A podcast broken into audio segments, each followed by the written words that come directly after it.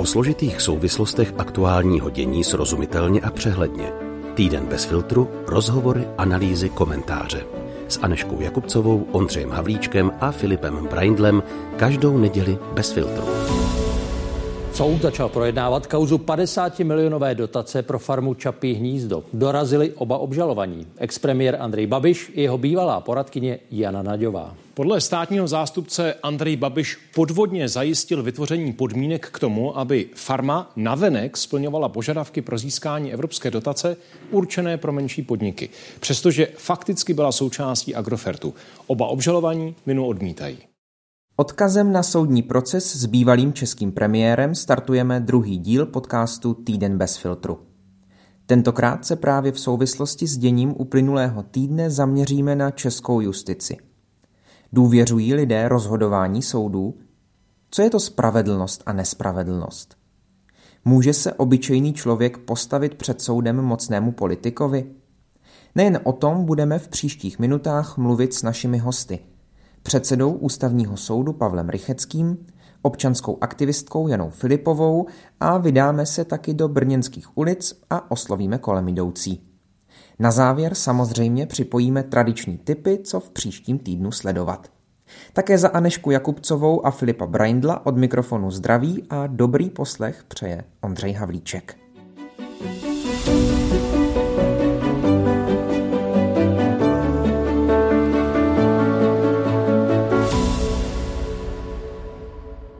Předseda ústavního soudu Pavel Rychecký. Dobrý den. Hezký den. Vy jste, pane předsedo, byl během posledních 30 let zástupcem všech tří složek státní moci. Byl jste senátor, takže zástupce moci zákonodárné, byl jste ministr, takže zástupce moci výkonné. Teď jste už dlouhou dobu soudce ústavního soudu, zástupce moci soudní. Ve které z těch tří rolí jste cítil největší důvěru od občanů v to, v to co děláte? Tak ono je potřeba si uvědomit, že to je rozloženo na dlouhé časové období. Svým způsobem ale je na tuto otázku dost jednoznačná odpověď. A byla to po listopadu vláda Mariana Šalfy, ve které jsem byl.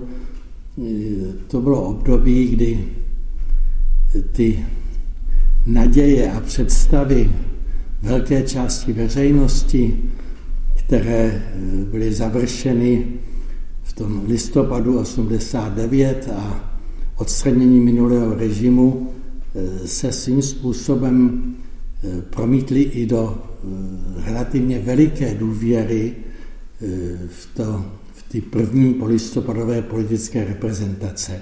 Ono se často ve spojitosti hodně se soudní mocí, ale taky, eh, taky s těmi dvěma dalšími složkami mluví o důvěře. My jsme o ní teď taky mluvili.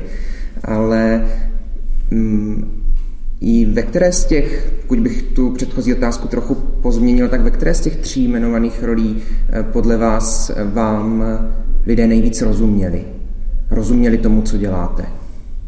Tak to je, já těžko mohu jak si odhadovat, veřejné mínění, ale e, zdá se, a nasvědčují tomu i různé průzkumy veřejného mínění, že zatímco e, důvěra e, v ostatní ústavní instituce, ať už parlamentu ve vládu, měla postupem času a má dosud relativně sestupnou tendenci, tak důvěra v soudní moc a speciálně zrovna důvěra v ústavní soud České republiky má stabilní, dalo by se říci nadpoloviční procento, e, zná většina přece jenom stále ještě soudní moci důvěřuje.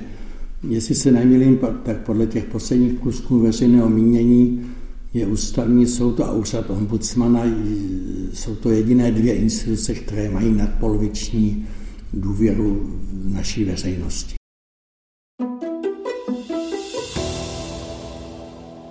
Přerušme teď na chvíli rozhovor s Pavlem Rycheckým a vydejme se s Aneškou Jakubcovou do ulic Brna.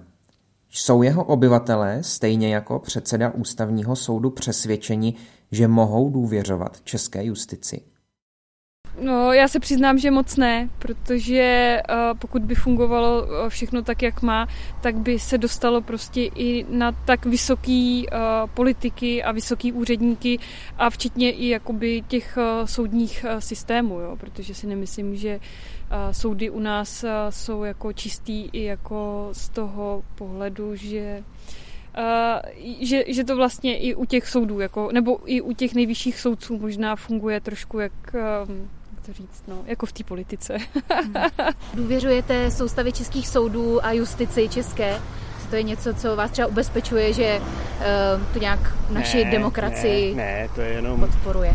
To je jenom, to je jenom na oko, že to, to záleží, co máte za advokáty a kolik máte peněz. Jo. To... Věříte mm, české soustavě soudů a právnímu státu? Věřím. Takže... Zatím, doufám. Hm.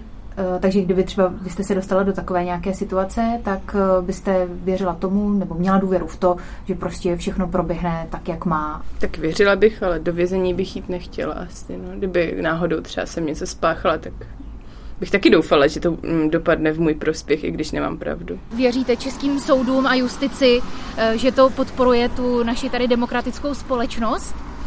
Tak 40%, když bych tomu nedal. Jo? Určitě v tomto státě, jestli se dá ještě mluvit o demokracii, tak já teda už tomu nerozumím. Určitě ne. Určitě tady demokracie, já si myslím vůbec v Evropě, už jde do háje.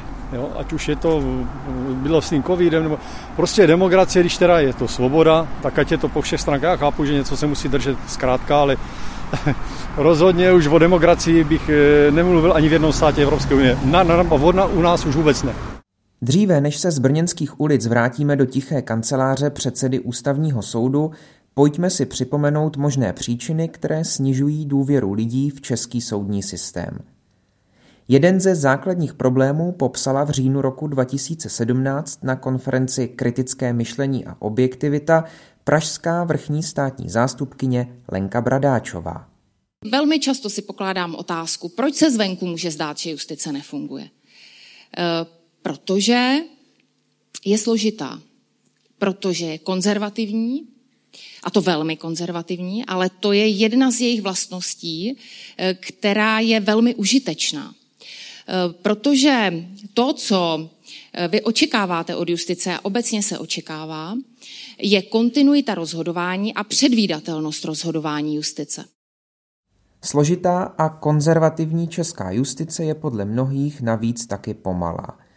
A to nejen v případě, kdy díky tomu pachatel uniká trestu, ale s podobně závažnými důsledky také tehdy, kdy je po dlouhou dobu soudními síněmi vláčen někdo, kdo nakonec nenese žádnou vinu.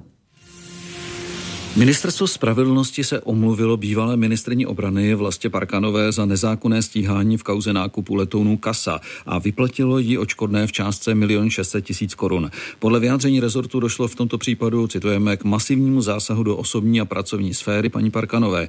Při stanovení výše očkodného ministerstvo přihlédlo k faktu, že trestní stíhání bylo vedeno pro čin bezprostředně související s výkonem vysoké politické funkce a také k tomu, že obdobný případ dosud ministerští úředníci neposuzovali.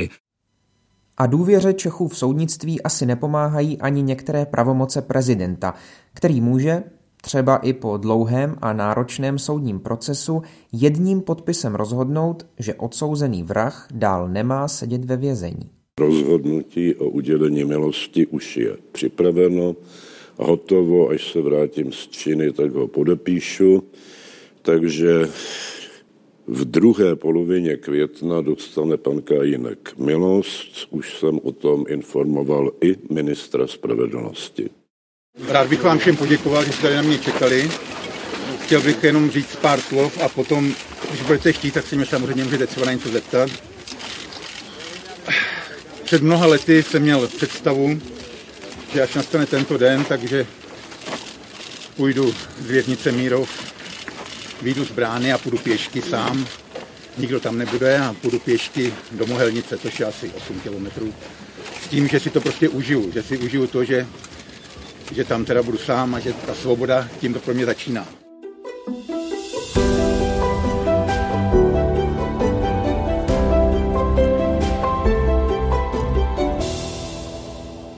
tolik z našich výstřižků. Teď už míříme zpátky na ústavní soud.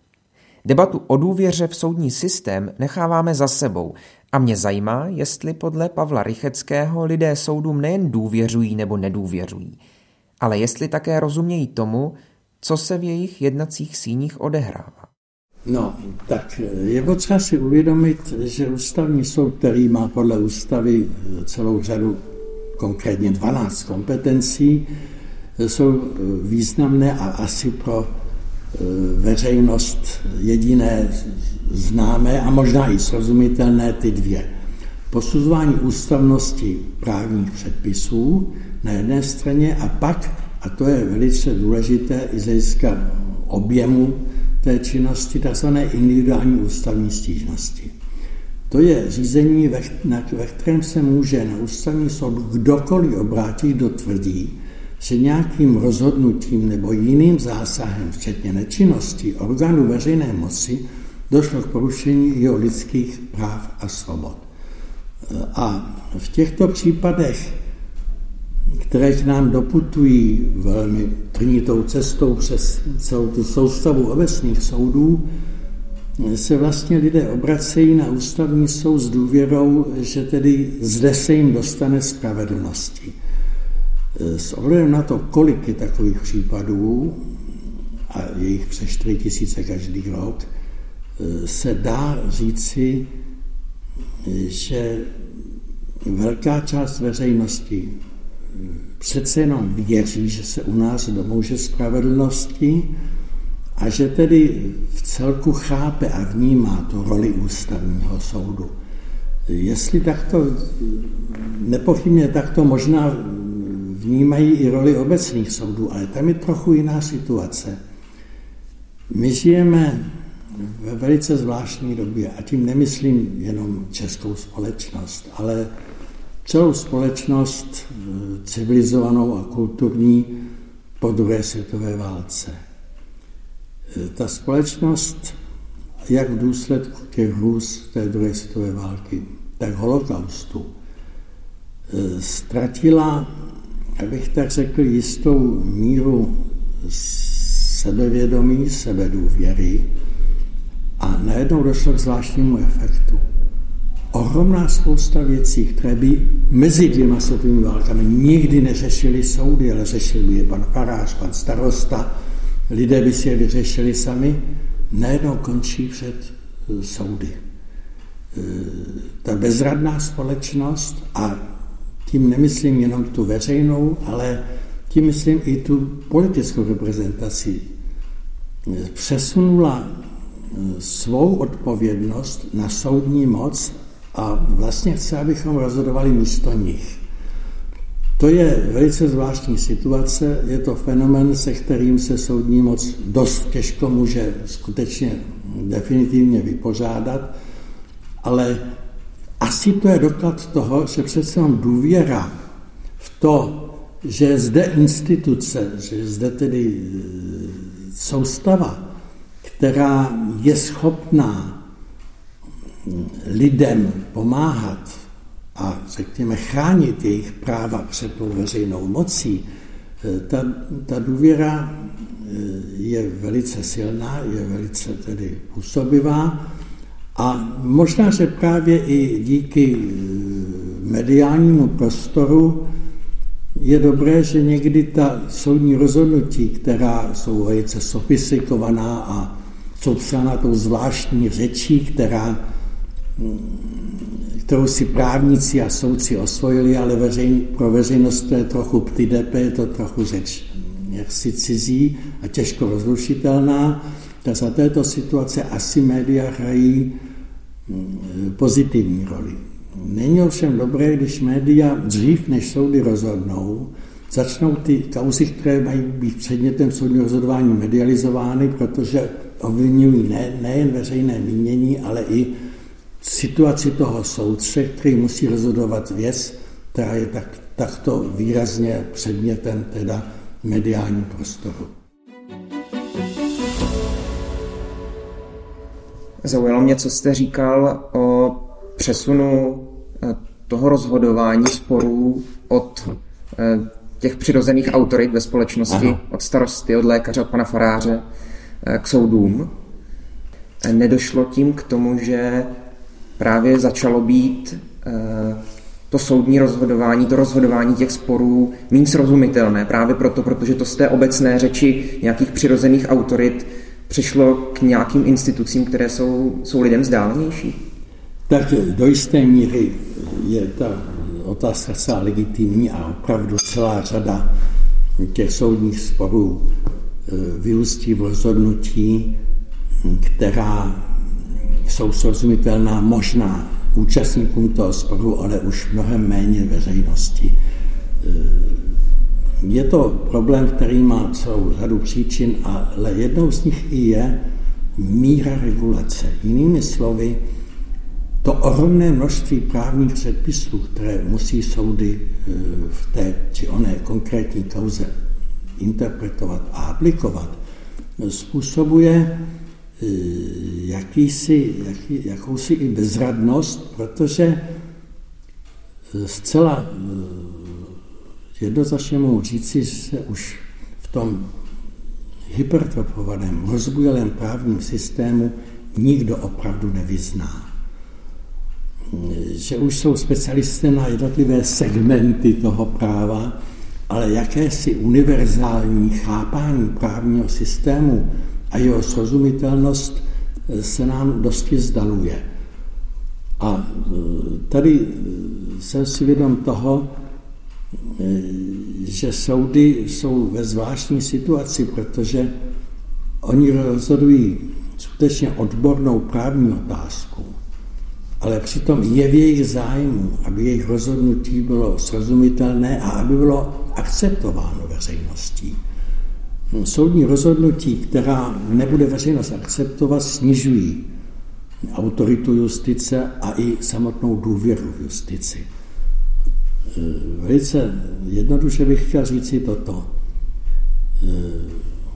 Obecně platí, že se u soudu nalézá spravedlnost. Ale nikdo přesně neumí definovat, co to je spravedlnost. Všichni umíme poznat a definovat, co je nespravedlivé. Ale to, co je spravedlivé, to už je nám trochu vzdáleno. To už je opravdu, proto se říká, že hledáme tu spravedlnost a není, není možno říci, že ji vždycky dokážeme nejen skutečně nalézt, ale i interpretovat a vysvětlit. Mluvil jste o akceptování e, soudních rozhodnutí společností. Je podle vás rozdíl ještě mezi akceptováním soudního rozhodnutí a vírou v to, že je to tak správně? Víte, převážná část řízení před soudy, ať už jsou to civilní soudy nebo trestní soudy, je řízení o sporu dvou stran. A zpravidla jenom jedna, tak již dá soud za pravdu, má pocit, že rozhodnutí bylo spravedlivé. A ta druhá strana, která v tom soudním sporu neuspěje, ta málo kdy akceptuje, že to v její neprospěch vydané rozhodnutí, ten rozsudek, je spravedlivý. Často odchází od toho soudu s pocitem nespravedlnosti, ten pak se může šířit. Takže e, tato problematická postavení soudů, které je pro civilizovanou a kulturní společnost typické, prostě rozhoduje spory a ty spory mají dvě strany, ale jenom jedna z pravidla teda je úspěšná. Samozřejmě e, nejenom, že možná podporuje víru ve spravedlnost, ale v některých případech naopak ji zvyklá, ji naopak spochybní.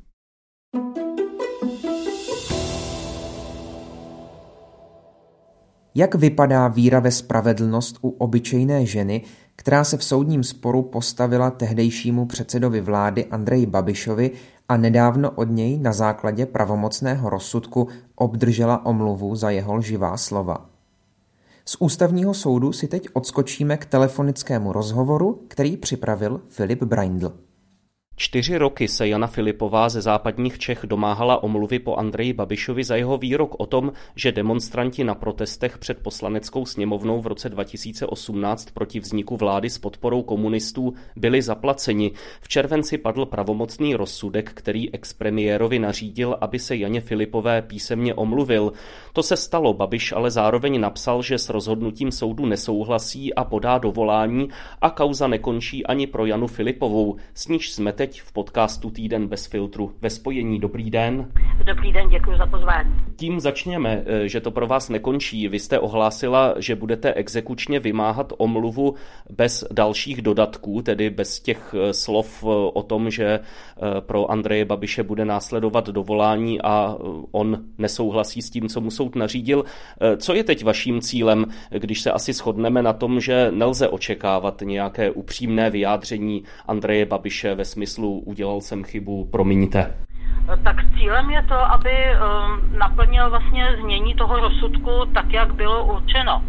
Když jsem obdržela teda ten rozsudek, tak uh, teda ten, pardon, tu, tu omluvu, tak jsem byla trochu zaskočená tím, co tam teda bylo dopsáno a uh, kontaktovala jsem potom svého právního zástupce, docenta Rozehnala a ptala jsem se, jestli náhodou něco teda jako pan Babiš neporušil, protože se mi prostě zdá, že že k vlastně omluvě, která byla přesně definovaná v rozsudku, tak nemá právo si cokoliv dopisovat. To jako mi přišlo prostě naprosto přes čáru a, a přišlo mi to jako, jako pohrdání teda tím rozsudkem ze strany pana Babiše. Hmm. Možná tedy ta otázka, kterou vám teď chci položit, je ještě předčasná, protože celá věc ještě úplně nekončí, ale přesto, eh, co vám ta kauza za ty čtyři roky prozradila o naší justici nebo řekněme on, obecně o nastavení toho eh, systému dohledu nad spravedlností, mohu-li to takto vyjádřit? Tak eh, já každopádně teda jsem přesvědčená, že soudní systém v téhle republice je spravedlivý, protože v podstatě teda i já, co by obyčejná ženská, mám šanci teda uh, žalovat člověka v takhle vysoké funkci, ten tehdejší, že jo, ten tehdy byl premiér, jo, a mám šanci na spravedlivý proces. Jo, to každopádně teda je pro mě takový jako pozitivní zjištění. Uh, co mě trošku teda vadí, je ta délka toho procesu, protože co si budeme povídat, jako ne, nebyl to nějak důkazně teda složitý případ. Jo, v podstatě by se dalo říct, že to byla celkem jakoby jednoduchá kauza a přesto teda v podstatě se to tahlo od toho mého podání k soudu tak, eh, tak čtyři roky. Jo, takže eh, jako pro mě trošku, eh, trošku je zklamáním, že dneska po těch čtyřech letech, tak už v podstatě to tak nějak ta jeho omluva ztratila ztratila tu svoji efektivitu. Jo? Protože kdyby uh, v podstatě to řízení proběhlo, já nevím, dejme tomu do dvou let maximálně, jo, tak ta lež jeho by se natolik v lidech nezakořenila.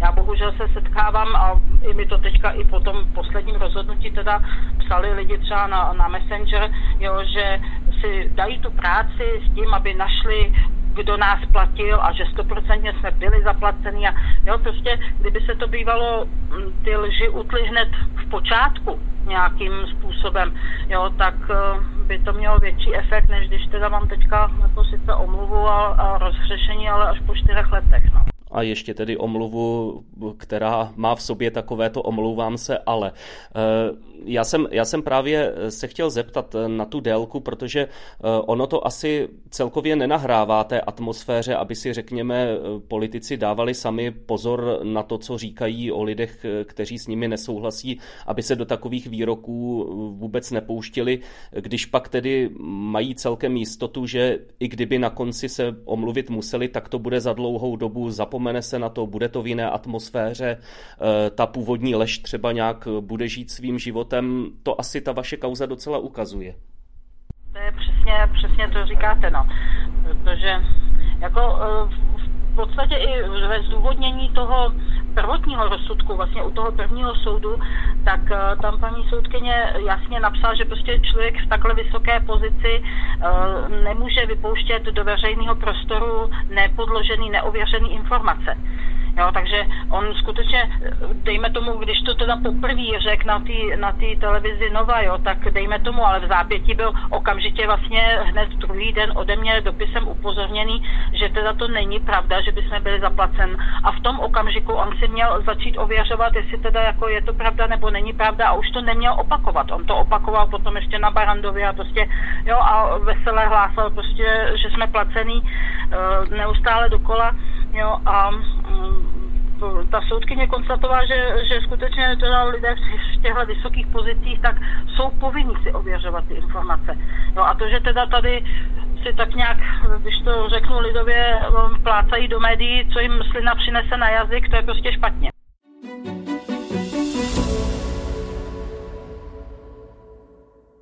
Na závěr se možná zeptám, zda přece jenom ta vaše kauza mohla určitým způsobem přispět, byť si asi neděláme iluze, ale eh, přispět k tomu, že si alespoň někdo začne trochu dávat pozor, že zkrátka vidí, že eh, i ten premiér může prohrát soud, může být eh, donucen k omluvě.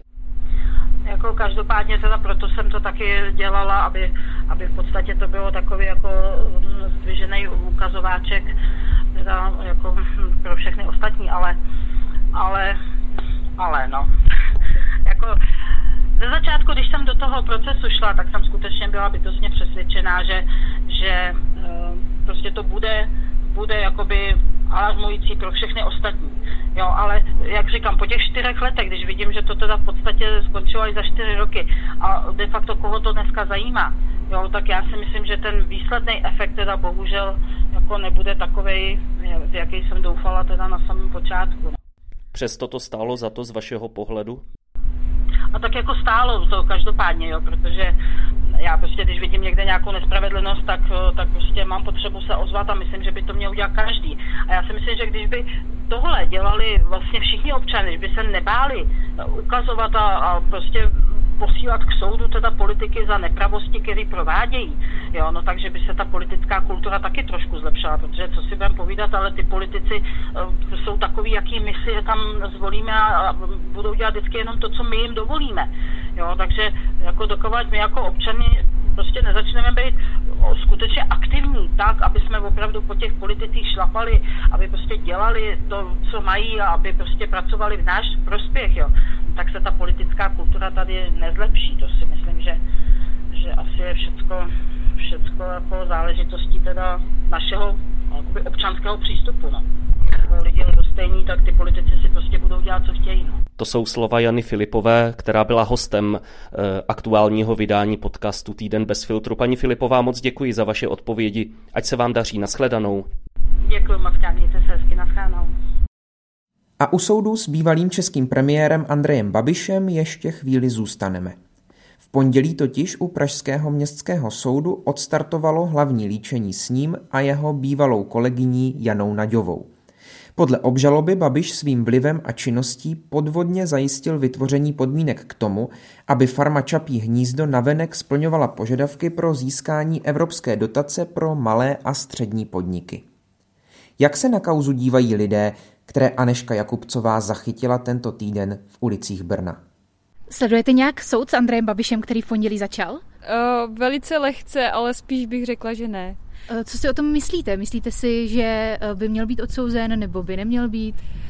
Nechává uh, vás to chladnou? Uh, tak jako samozřejmě uh, vím uh, nějaké kauzy, které se s ním táhnou, uh, jak politické, tak nepolitické. Uh, Přiznám se, že v naší politice a celkově vlastně v těch sférách, co se politici uh, pohybují, tak je takový bordel, že jako si myslím, že Eh, přiznám se, že kdyby Babiše odsunuli, tak si myslím, že přijde ještě někdo horší a bude to možná ještě horší. Jo. Ale uh, určitě uh, by bylo fajn, kdyby aspoň nějaké spravedlnosti bylo zač- učiněno za dost, takže by bylo fajn, kdyby, kdyby ho fakt jako asi možná jako na něco nachytali, ať už to bude to, pro co ho teďka soudí, nebo pro cokoliv jiného. Hmm, a víte, co, co teďka je ta aktuální kauza? Uh, myslím, že se to s, s Nagiovou pojí a v podstatě a jsou to záležitosti, které ho dohnali z minulého vlastně působení. Takže čapí, čapí hnízdo už to, v tom asi moc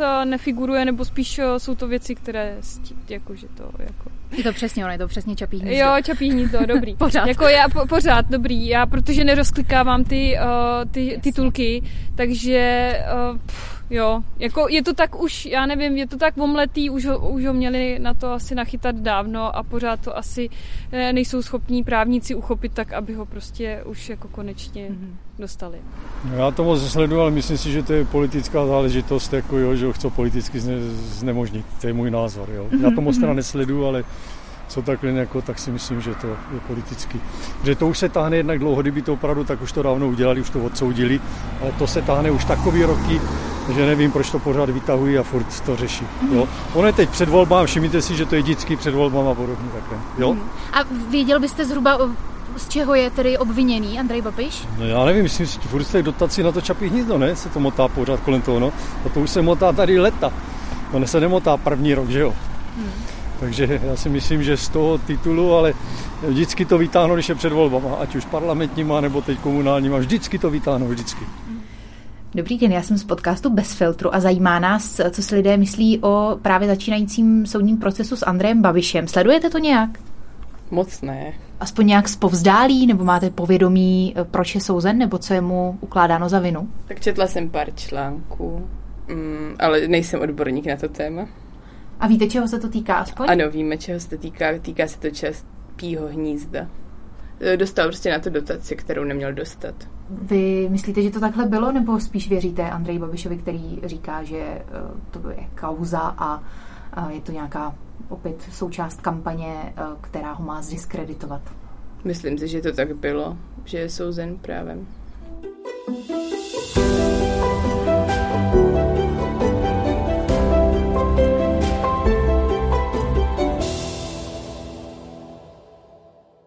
Myslím si, že je souzen právem. Poslední věta, která zazněla v naší anketě, mě zaujala hned na první poslech. Často si totiž taky myslím, že je někdo souzen právem. Ale není to nesmysl. Je možné před pravomocným soudním rozhodnutím, tedy před rozhodnutím, proti kterému se nelze odvolat, ale je možné pouze z přesně vymezených důvodů podat dovolání, tak je možné před pravomocným rozhodnutím říci, že je někdo souzen právem? Na základě čeho si to myslíme a toto tvrdíme? Co to znamená být právem souzen? Jediné možné vysvětlení, které mě napadá, je předpoklad, že ať už by byl souzen kdokoliv z nás, bylo by to právem.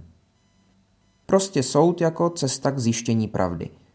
A tedy soudit kohokoliv je v pořádku. Co ale když tvrdíme, že někdo je souzen neprávem a jiný právem? Potom přece u toho druhého porušujeme presumpci neviny. Soudíme místo soudu. Předjímáme jeho rozhodnutí. Ale dost bylo úvah. Ještě naposledy se dnes vrátíme na ústavní soud za jeho předsedou Pavlem Rycheckým a zaměříme se právě také na otázku presumpce neviny. Ještě mě zajímá, pane předsedo, zdá se mi, že jako lidé máme často tendenci rozhodnout si dopředu ve svých myšlenkách, která strana u soudu je v právu, kdo je naopak vinen, když jsme pozorovatelé toho soudního sporu, ne když jsme jedna ze stran, ale když jsme pozorovatelé vnější. Eh, zdá se mi, že oficiálně ctíme presumpci neviny, ale ve svých myšlenkách nebo s kamarády u piva uh, už je to jiné. Uh, je to v pořádku nebo není a měli bychom s tím něco dělat? Princip presumpce neviny je jedním ze základních pilířů demokratického právního státu.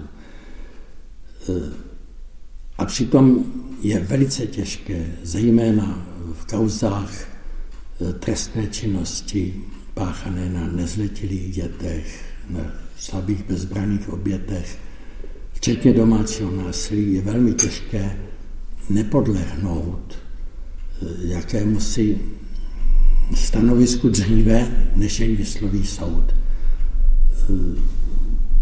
Jde o to ovšem, aby tomu nepodlehli ti soudci, kteří to soudí, aby dokázali si tu nestranost udržet a nenechali se ovlivňovat ať už médií nebo veřejným míněním.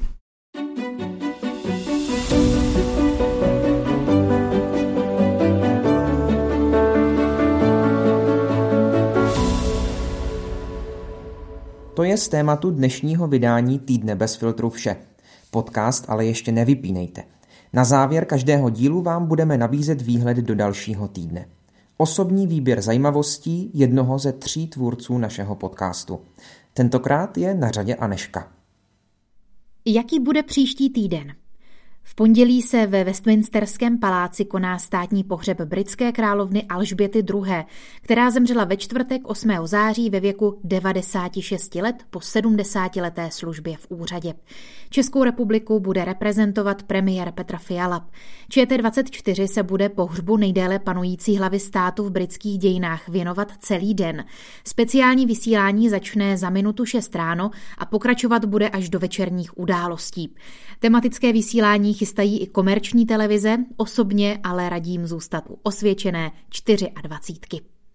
Poněkud ve stínu tak v pondělí možná zůstane z té výročí narození Dany a Emila Zátopkových. Olympijské vítězky v hodu oštěpem z roku 1952 zemřela v roce 2020 a čtyřnásobného olympijského vítěze v běhu na dlouhých tratích zemřel v roce 2000. Vzpomeňme alespoň krátce. V úterý začíná všeobecná rozprava 77. zasedání valného schromáždění OSN a potrvá do 27. září. Do New Yorku se navzdory sankčním seznamům chystá i ruský ministr zahraničí Sergej Lavrov. Američanému udělili patřičná víza. Snad nás překvapí a s omluvou oznámí konec ruské agrese vůči Ukrajině. Proč by přece na plénum OSN jinak jezdil? Ale vážně, Sergeji, už toho bylo dost. Středa pak bude malým čtenářským svátkem.